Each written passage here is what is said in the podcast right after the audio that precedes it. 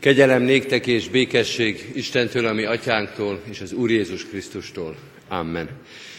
Ünnep Isten tiszteletünket kezdjük a 33. Zsoltárunkkal. Énekeljük a 33. Zsoltárnak fennállva az első verszakát, majd helyünket elfoglalva a második és utolsó verszakot is.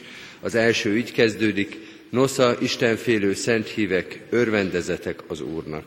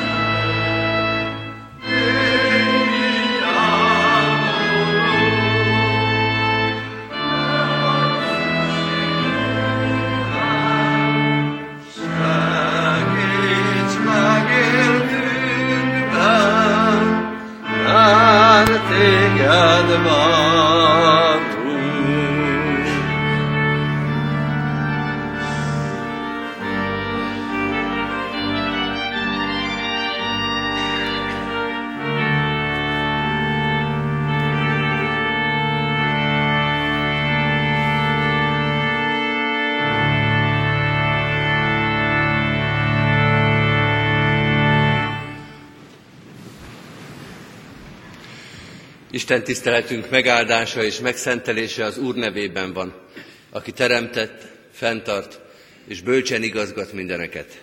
Amen. Kedves testvérek, hallgassuk meg Isten igéjét, ahogy szól hozzánk Sámuel első könyve 21. részének elsőtől a tizedik verséig tartó igazszakaszból. Isten igéjét alázatos szívvel, figyelemmel hallgassuk. Isten igéje így szól. Dávid ezután útnak indult, Jonatán pedig visszament a városba. Dávid Ahimelek paphoz ment Nóba. Ahimelek megrettenve ment Dávid elő, és ezt kérdezte. Miért vagy egyedül, és miért nincs veled senki? Dávid ezt felelte Ahimelek papnak. A király parancsolt nekem valamit, és azt mondta, hogy senki se tudja meg semmit arról, amit, amiért elküldött, és amit parancsolt nekem. A legényeket pedig más helyre rendeltem. Most azért mi van kéznél? Adj nekem öt kenyeret, vagy ami éppen akad. A pap ezt felelte Dávidnak.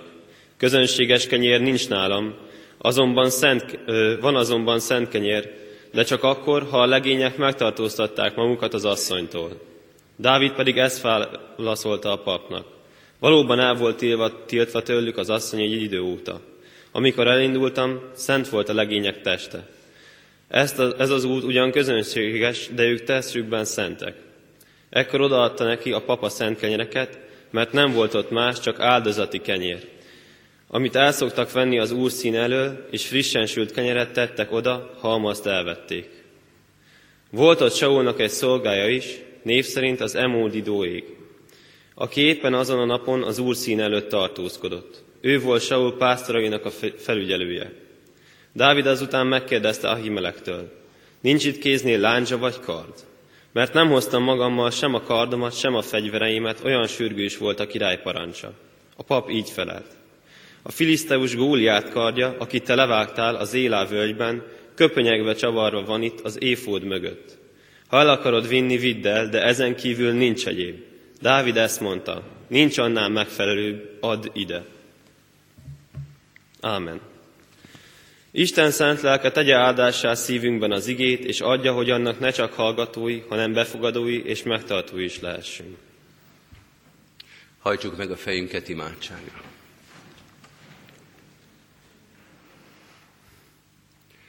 Urunk, a Te igéd és lelked teremtsen világosságot ebbe a zavaros világba, és ennek a zavaros világnak minden sötét történetében.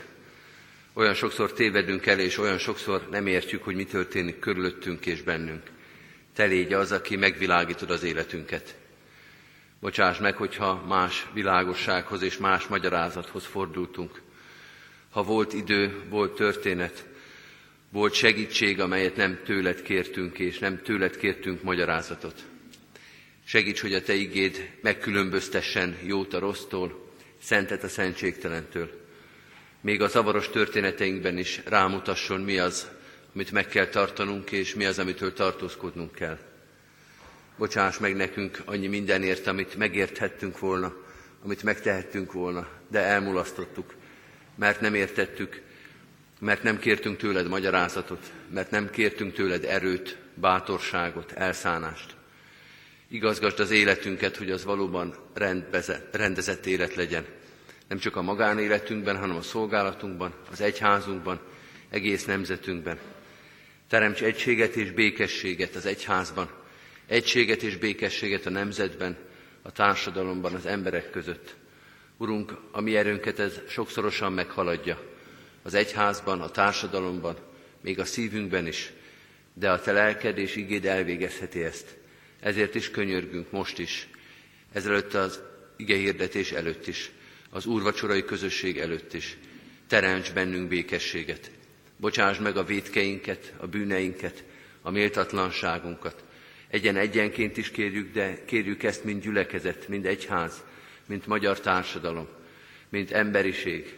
Bocsáss meg nekünk, oldoz fel minket a sokszor megkötöző, megbénító, életünket, még a jövőnket is megmérgező, régen, vagy nem is olyan régen elkövetett bűneink alól. Oldoz fel és szabadíts meg minket az emberi gyarlóság bilincseiből, mert nélküled, a te megbocsátó jelenléted nélkül nincs itt sem méltóság, sem bűnbocsánat, sem békesség. Ne engedd, hogy ezt elfeledjük. Ne engedd, hogy nélkület próbáljunk meg előre jutni. Ne engedd, hogy nélkület próbáljuk az egyházunkat, a társadalmunkat, vagy a saját életünket megújítani. Te légy itt velünk, Te áldj meg minket, Te szólj és taníts, és Te hív minket az úrvacsorai közösségbe. Tégy minket méltóvá a veled való találkozásra, bűnbocsátó kegyelmeddel és irgalmaddal tisztíts meg minket, hogy befogadhassuk igédet, hogy te, te magadat befogadhassunk, és a te asztalodnál méltóképpen állhassunk meg. Jézus Krisztusért, az Úrért, a megváltónkért. Amen. Kedves testvérek, készüljünk Isten igéjére a 151. dicséretünkkel. Énekeljük a 151. dicséretet, Uram Isten, siess minket megsegíteni.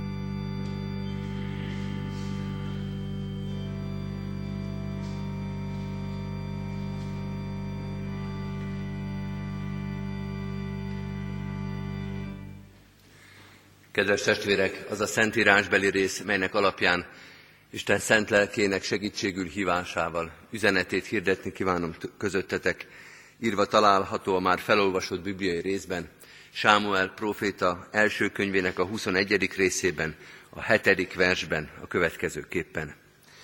Ekkor odaadta nekik a papa szent kenyereket, mert nem volt ott más, csak áldozati kenyér, amit elszoktak vinni az Úr színe elől, és frissen sült kenyereket tettek oda, ha amaszt elvették. Eddig Istennek írott igéje, foglaljuk el a helyünket.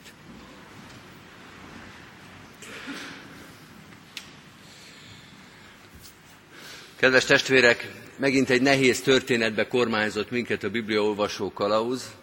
Az Ószövetségi ige, Sámuel könyve nem olyan könnyen érthető.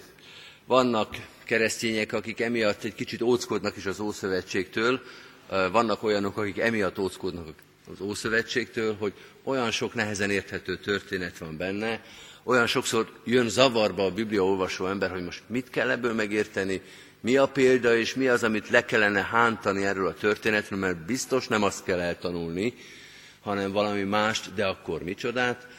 Néha az ember úgy érzi, hogy okosabb, hogyha a hegyi beszédet olvasom, mert ott legalább egyértelmű, hogy mit kell csinálni. Hát nehéz történet Sámuel első könyvének ez a története. Egészen röviden hadd foglaljam össze, hogy mi is zajlik itt. Az elmúlt heti prédikáció óta odáig jutottunk már, hogy Saul nem leplezi, és nem is akarja elfordítani a szívébe azt a gyűlöletet, ami Dávid iránt megjelent a szívébe, és el akarja pusztítani. Nem gondolja meg magát, nem akar megjavulni, nem akar ezen változtatni, hanem kimondja magában, sőt hangosan is a halálos ítéletet.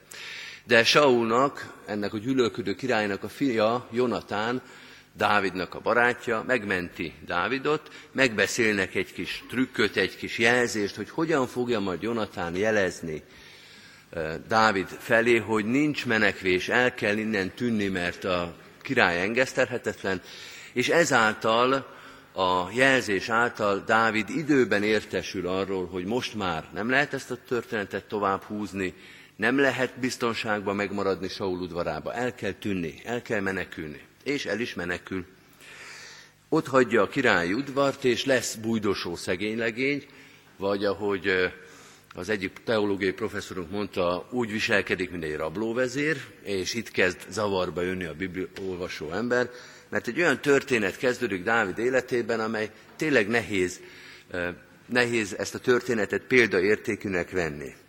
Dávid hazudik, Dávid ravaszkodik, csellel fegyvert szerez, embereket gyűjt maga köré, maga köré gyűjti az elégedetleneket, a nyomorultakat, összegyűjt egy kis sereget, a korábbi urának és uralkodójának és saját hazájának az ellenségeinél keres menedéket, tehát egy elég zavaros történetbe keveredik, nehéz kihámozni ebből, hogy ez a vadnyugati hős, ez a Dávid miben lenne nekünk példaképünk.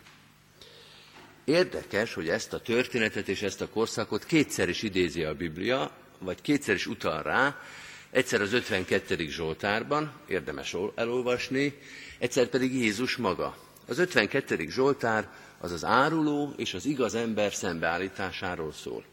Dóég, aki itt megjelent egy mondat erejéig, és aki majd elárulja Saulnak, hogy hol, hol bujkál Dávid, Dóég az áruló, az istentelen, ezzel szemben Dávid a hűséges, az igaz, akit az Úristen megvéd, akit az Úristen megvigasztal, akit az Úristen majd e, dicsőségben részesít.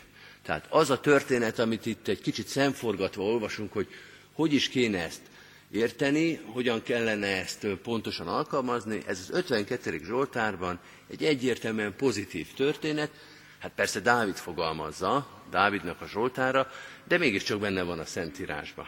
És Jézus is utal erre a történetre, a szombatnapi kalász tépés történetében, amikor erre utal, hogy Dávid is elvette a kenyereket, Dávid is megehette a kenyereket, amik az Úr asztalán voltak, amelyek az oltáron voltak, és a pap odaadta nekik.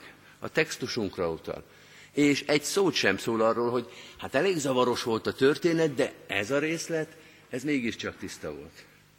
Tehát bár egy nehezen értelmezhető és nehezen alkalmazható történetről van, szó, de sem a Zsoltárok könyve, sem Jézus nem utal arra, hogy ezzel a történettel valami gond lenne. Lehet, hogy én is a könnyebbik részt választom, mint az Úr Jézus Krisztus, és csak Ahimeleknek, a papnak a gesztusára utalok, az ige is erre utal, amit felolvastunk, hogy miért adta oda Dávidnak, ennek a bújdosó szegény legénynek, Ahimelek, a pap az Isten oltárára szánt kenyereket. Mert talán ez a, ennek a történetnek a csúcspontja is, és mindenképpen megéri a végiggondolást. Mit mond ez az ige nekünk? A lecsupaszított vagy kidesztilált üzenete ennek az adakozó főpap, főpapi mozdulatnak talán így hangzik, a segítő gesztus nem függ a megsegített ember zavaros történetétől. Nem akarom Dávidot még egy kicsit színezni, hogy most milyen volt, hogy jó cselekedette vagy nem, zavaros történetbe keveredett. De Ahimelek nem tette ettől függővé a segítséget. Pedig Ahimelek észrevette ezt. Azt olvastuk, vagy azt hallottuk a felolvasott lekcióban, hogy Ahimelek megretten, amikor meglátja Dávidot. Hát nyilván tudta, hogy nincs teljesen rendben Dávid és Saul története, hogy a király gyűlöli Dávidot, és megretten, amikor meglátja az egyedül, vagyis a királyi kíséret nélkül érkező Dávidot. Benne van már a félsz, hogy na, most vajon mi történt? Kenyér törésre került-e a sor? Összeveszette Dávid a királlyal, és hogyha összeveszett, akkor mi lesz akkor, hogyha én ezt a Dávidot segítem? Érzi, hogy egy zavaros történetről van szó. Érzi, hogy ez egy veszélyes történet, de ez nem befolyásolja a tettét. Kedves testvérek, ez azért fontos, mert segíteni mindig nehéz. Amikor segít az ember a másikon, mindig van olyan indok, ami megkérdőjelezi ezt a segítségnyújtást. És sokféle indokra számíthatunk. Hát az első rögtön az, hogy amivel segítjük a másikat, arra mi is tudnánk értelmes célt kitalálni. Azt mi is föl tudnánk használni, méghozzá rendes és fontos módon. Tehát magunktól vonjuk meg azt, amit a másiknak adunk. És amikor odaadjuk, akkor bizony átfuthat a fejünkön, hogy vajon nem kéne ezt inkább megtartani és a saját céljainkra fordítani. De ellenér lehet az is, amikor ránézünk a másikra, és elbizonytalanul, hogy megérdemli ez a segítséget. Érdemes arra, hogy mi neki segítséget adjunk? Érdemes arra, hogy bárki segítsen rajta? Nem maga okozta a saját nyomorúságát? Hányan vannak emberek, be is valhatjuk, be is valljuk, hogy nehéz szívvel ad az ember egy alkoholistának, egy hajléktalannak, mert ott van bele. Hogy került ez ide? Nem maga okozta a saját baját? Megérdemel bármiféle segítséget? Nem látszik rajta rögtön az életén, a kirakaton nem látszik, hogy ő az oka ennek a nyomorúságnak, hogy most mi segítsünk? Mi, akik egyébként ugyanúgy segítségre szorulunk, nekünk is el kéne a segítség, és most mi segítsünk annak, aki mindent megtett annak érdekében, hogy elessen, hogy tönkre menjen. Megérdemli ő a segítséget? Nagyon nehéz ellenérv, amivel az embernek meg kell birkozni. És hát ott van a harmadik is, amiben talán Ahimelek történetére ismerhetünk rá, mit hozok a saját fejemre, hogyha segítek Dávidon. Van olyan segítség, ami miatt mi kerülhetünk bajba. Van olyan segítség, ami a mi helyzetünket nehezíti meg, de már nem csak anyagilag, az egzisztenciánkat, az életünket veszélyezteti az, ha kiállunk valaki mellett. Hadd hozzak néhány példát. Az előző gyülekezetemben az egyház fenntartó járulékot azt listán szedtük össze, tehát a presbiterek mentek, és az egyház tagokat fölkeresték, az egyház fenntartói, vagy ahogy ott is nevezték, az egyház adó érdekébe. Ennek az egyik előnye az volt, hogy sok történetbe és sok személyes életbe látott bele az ember, és én is beleláttam egyszer egybe, ma is megilletődöm mindig, amikor eszembe jut. Egy idős nénihez mentem, hogy az egyház fenntartó járulékot elkérjem tőle. És ő oda is készítette, ott volt már az asztalon, és valahogy elkocsantotta, nem direkt, vagy legalábbis én azt gondolom, hogy nem direkt, hogy még a gyógyszereit nem váltotta ki, mert megvárta, hogy az a pénz, amit ő elkészített, az elég lesz az egy házfenntartásra. Mert azt mondta, hogy nekem is vannak szükségleteim. Ki ne helyeselne, hogyha azt mondaná, hogy hát a gyógyszereimre kellett költenem a pénzt. Kivetne meg engem, de először az egyházfenntartás, és utána jönnek a személyes szükségleteim. Egy nagyon szép demonstrálása annak, hogy valóban azt a pénzt is lehetett volna más, méltó, senki által meg nem kérdőjelezett célra fordítani, gyógyszerekre. De az ember azt mondja, először az egyházfenntartás, utána a gyógyszer. Milyen szép gesztus. Mennyi mindent mutat meg abból, hogy az ember hogy adakozik. Vagy a veszély. Az előbb említettem a hajléktalanoknak az esetét, hogy az ember azt mondja, nem is érdemli meg a segítséget. Sokszor van így, hogy az ember azért vonja meg a segítséget, mert úgy érzi, hogy van indoka a megvonásra. És a veszély, amire az előbb utaltam, most van a holokausznak a 70 éves évfordulója, nem sokára lesz a városi megemlékezés is. Kedves testvérek, aki ott segített, az pontosan tudta, hogy az életével játszik. Aki ott embereket mentett, az ugyanabban a helyzetben volt, mint Ahimelek. Azzal a rettenettel mehetett bele a történetbe, hogy erre akár az én és a családom élete is rámehet. Világos volt a képlet. Vagy hogy egy másik történelmi párzatot említsek, Szabó Imre budapesti esperesnek a történetét, aki levelet írt és kiállt a kulákként megbélyegzett és deportált református egyháztagok, presbiterek, gondnokok a gyülekezeteinknek a gerince mellett. Hogy az nem lehet, hogy hat évvel a holokauszt után embereket deportálnak, és most a reformátusokat, most a református gyülekezeteknek a legerősebb rétegét. Ne áltassuk magunkat, ő is tudta pontosan, hogy mondjuk 52-ben mit jelent egy ilyen levélnek a megírása. Tehát van olyan helyzet, amikor az ember tudja, hogy ha most segítek, azzal a saját életemre vonok veszélyt és kockázatot. Nehéz segíteni. De kedves testvérek, Ahimelek is azt mondta, amikor segíteni kell, akkor segíteni kell. Én nem mondom, hogy vakon segítsen az ember, de ez alapján, az ige alapján talán így kell fogalmaznunk, a segítséghez bátorság kell. Ahhoz kell egyfajta lelki készenlét, bátorság, hogy az ember minden ellenérvet lesöpörve, a saját érdekeinek a fölturulását, az ellenérzéseit, az igazságérzetét leküzdve, a félelmét leküzdve, végig menjen a segítésnek az útján. Ne engedje, hogy ezek az ellenérvek megállítsák a segítségben a kezét. Ahimelek segít Dávidnak, de ennek a segítségnyújtásnak van egy magyarázó félmondata, ami talán az egészet segít megérteni, erre is hadd utaljak külön. Azt olvastuk a hetedik versben, a pap, bocsánat, ekkor odaadta neki a pap a szent kenyereket, mert nem volt ott más, csak áldozati kenyér. Nem volt ott más. Ezzel az egy mondattal az egy héttel ezelőtti prédikációnak az illusztrációjaként jelenik meg ez a mostani történet.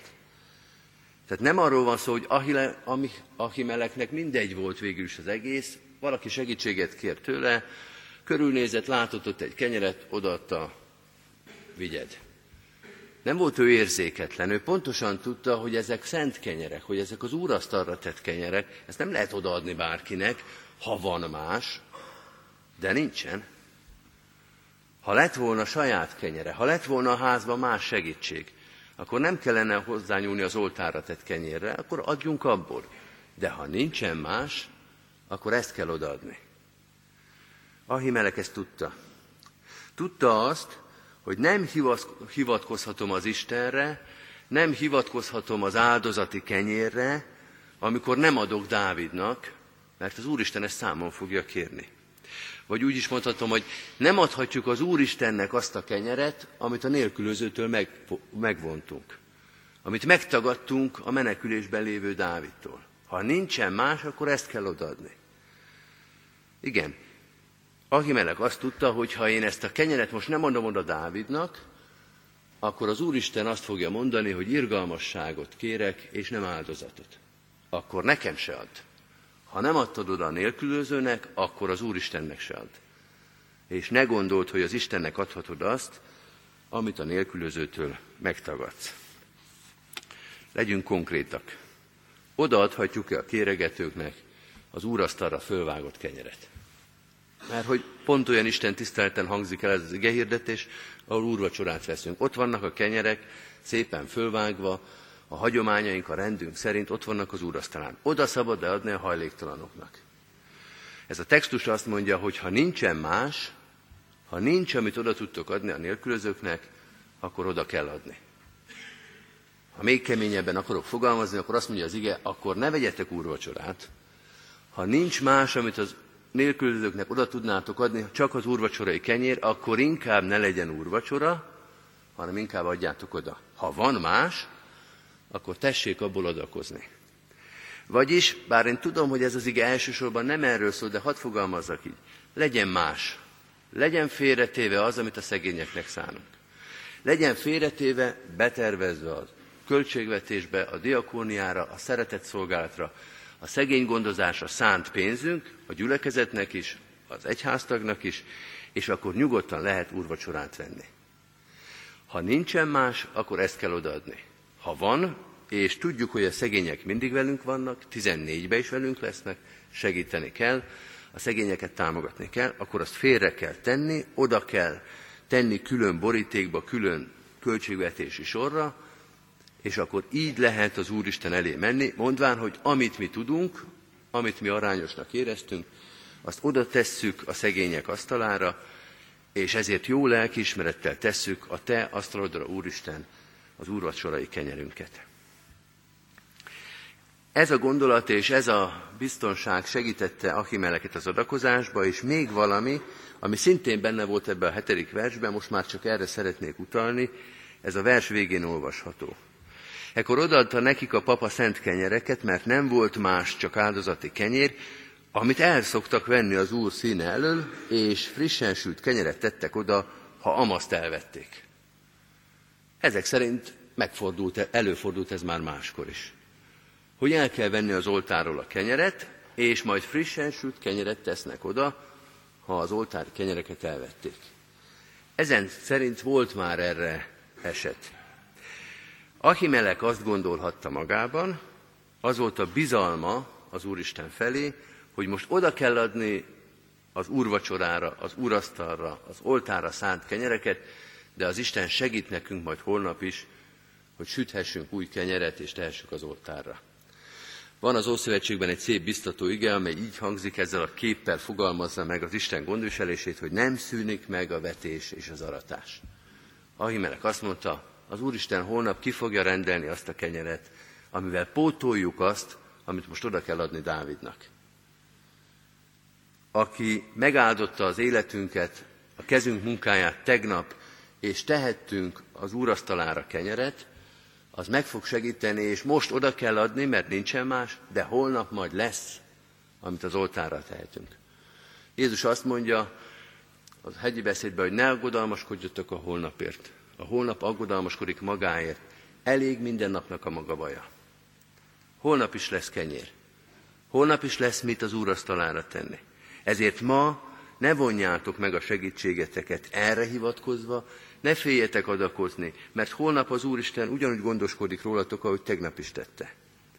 Vagyis azt mondja ez az ige, hogy könnyebb úgy segíteni a másiknak, ha megbízunk az Úristenbe. Könnyebb úgy adni a nélkülözőnek, hogyha bízunk abban, hogy az Isten ezt látja, tudja, hogy mi is nélkülözni fogunk emiatt, nekünk is hiányunk keletkezik, és betölti, talán már ma, de ha nem, akkor holnap. Tehát bízni az Úristenben, ez az alapja annak, hogy az ember mer segíteni a másiknak. Tegnap is segített, ma is segít, és holnap is fog. Ezért segített a Achimelek is. Felmérte, hogy csak itt tud segíteni, hogy most nincsen más. Nem akart kibújni, nem akart hivatkozni Dávid zavaros történetére. Nem kezdett bele abba, hogy Dávid megérdemli a segítséget, vagy nem. És bízott abban, hogy az Úristen majd kirendeli azt a kenyeret holnap is, és nem marad üresen az Isten oltára. Ezért segített. Van egy nagy csattanó ennek a történetnek a végén, az, hogy ezek után, hogy Ahimelek segít Dávidnak, ezt megtudja Saul, és kiírtja Ahimelek családját. Nem csak őt, hanem 75 családtagját, az összes Nóbi papot. Biztos voltak ott olyanok, akik azt mondták, hogy Ahimelek rosszul döntött. Hogy Ahimelek ennek a történetnek a vesztese lett. Segített Dávidnak, és a bosszút el kellett hordoznia. Nem így kellett volna döntenie. Elrontotta Ahimelek ezt a dolgot. Meg lehet érteni. 75 embernek a kivégzése, felkoncolása az elég nyomos érnek tűnik. De kedves testvérek, azt gondolom, hogy várjuk meg ennek a történetnek a végét. Hogy amikor az Úristen elé odaáll majd Ahimelek is, meg Saul is, meg Doég, aki megölte őket, meg a bújdosó Dávid, akkor várjuk meg, hogy mi lesz Ahimeleknek a véleménye. Azt reméljük, és azt remélem én is, hogy akkor Ahimelek azt fogja mondani az Úristennek, hogy még ezzel együtt is megérte, hogy segítettem.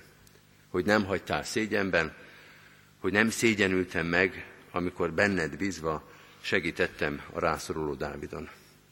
Ezzel a hittel, ezzel a reménységgel, ezzel a bizonyossággal merjünk belemenni az életünk nehéz történeteibe, bármi legyen is annak a válasza. Ezzel a hittel és reménységgel készüljünk most a megterített úrasztalához, ott vannak rajta a kenyerek, a bor, és vár minket ennek az asztalnak a gazdája. Úgy legyen. 436. dicséretünkkel készüljünk az úrvacsorára, 436. dicséretünknek első négy verszakát énekeljük. Örülj szívem, vigadj lelkem, ékességed lett a hit.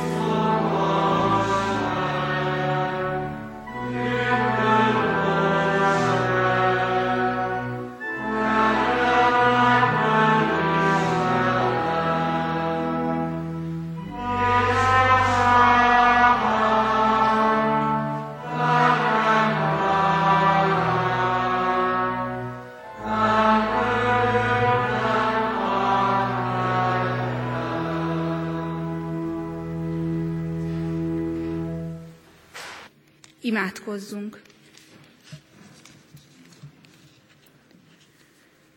Magasztalunk téged, mennyei édesatyánk, minden ránk árasztott jó téteményeidért, kiváltképpen pedig azért, hogy minket a szent vendégségben most részeltettél, és ezáltal a bűneink bocsánata és az örök élet felől is bizonyosságot tettél a mi szívünkben.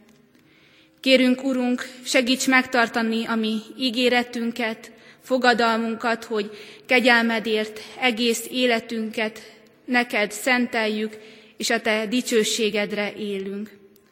Hálát adunk neked, Urunk, azért, hogy az úrvacsora közösségében újra közelebb kerülhettünk hozzád, és a sákramentumba közölted velünk Jézus Krisztus áldozatának életünkre nézve adott jó hírét.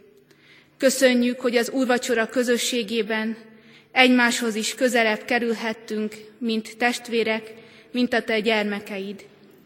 Kérünk, hogy azt a szeretetet, amit naponként megtapasztalunk az életünkben, és amit most is közösen átélhettünk, tudjuk továbbadni a körülöttünk lévőknek, mindazoknak, akikkel az elkövetkezendő időszakban találkozni fogunk.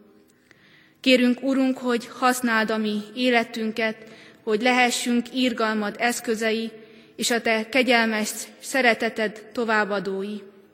Segíts minket, hogy a kísértéseknek ellen tudjunk állni, és úgy éljük életünket, hogy az emberek meglássák, hogy mi a Te tanítványaid vagyunk. Hálát adunk azokért az alkalmakért, amikor ez így történhetett. Hálát adunk, hogy gyülekezetünk tagjai oly sok helyen adhatnak hírt rólad, óvodákban, iskolákban, idős otthonokban, és még sok egyéb helyen is. Kérünk, hogy ebéli munkálkodásunkat is áld meg szent lelkeddel és bölcsességeddel. Kérünk, Urunk, a családokért, áld meg a kisgyermekeket, az ifjakat, a szülőket, nagyszülőket. Kérünk a magányosokért, egyedül lévőkért. Add, hogy ők is megtapasztalhassák, hogy soha nincsenek egyedül, mert Te velük vagy. Urunk, imádkozunk betegeinkért, kérünk, Te légy gyógyítójuk, a szenvedésekben támaszuk. Imádkozunk a gyászolókért, Te légy vigasztalójuk, adj reménységet nekik afelől, hogy elhuny szerettük a Te oltalmadban lehet. Kérünk városunkért, országunkért, népünkért és nemzetünkért. Add, hogy minél közelebb kerülhessünk hozzád. Kérünk egyházunkért és nemzetünk vezetőiért. Áld meg őket lelkeddel és bölcsességeddel. Jézus Krisztus nevében kérünk, hallgass meg a mi imádságunkat. Amen. Ti azért így imádkozzatok. Mi atyánk, aki a mennyekben vagy, szenteltessék meg a te neved, jöjjön el a te országod, legyen meg a te akaratod, amint a mennyben, úgy a földön is. Minden napi kenyerünket add meg nékünk ma, és bocsáss meg a mi védkeinket, miképpen mi is megbocsátunk az ellenünk védkezőknek. És ne vigy minket kísértésbe, de szabadíts meg a gonosztól, mert tiéd az ország, a hatalom és a dicsőség mindörökké. Amen. Hirdetem a testvéreknek az adakozás lehetőségét, tudva azt, hogy a jókedvű adakozót szereti és megáldja az Isten. Fogadjuk Isten áldását. A minden kegyelem Istene, aki elhívott titeket Krisztusban az ő örök dicsőségére, maga fog titeket felkészíteni és megszilárdítani, megerősíteni és megalapozni. Övé a dicsőség és a hatalom örökkön örökké. Ámen. Záró énekként énekeljük a 274. dicséretünk mind a négy versét. A 274. dicséretünk így kezdődik, ki Istenének átad mindent, bizalmát csak beléveti. you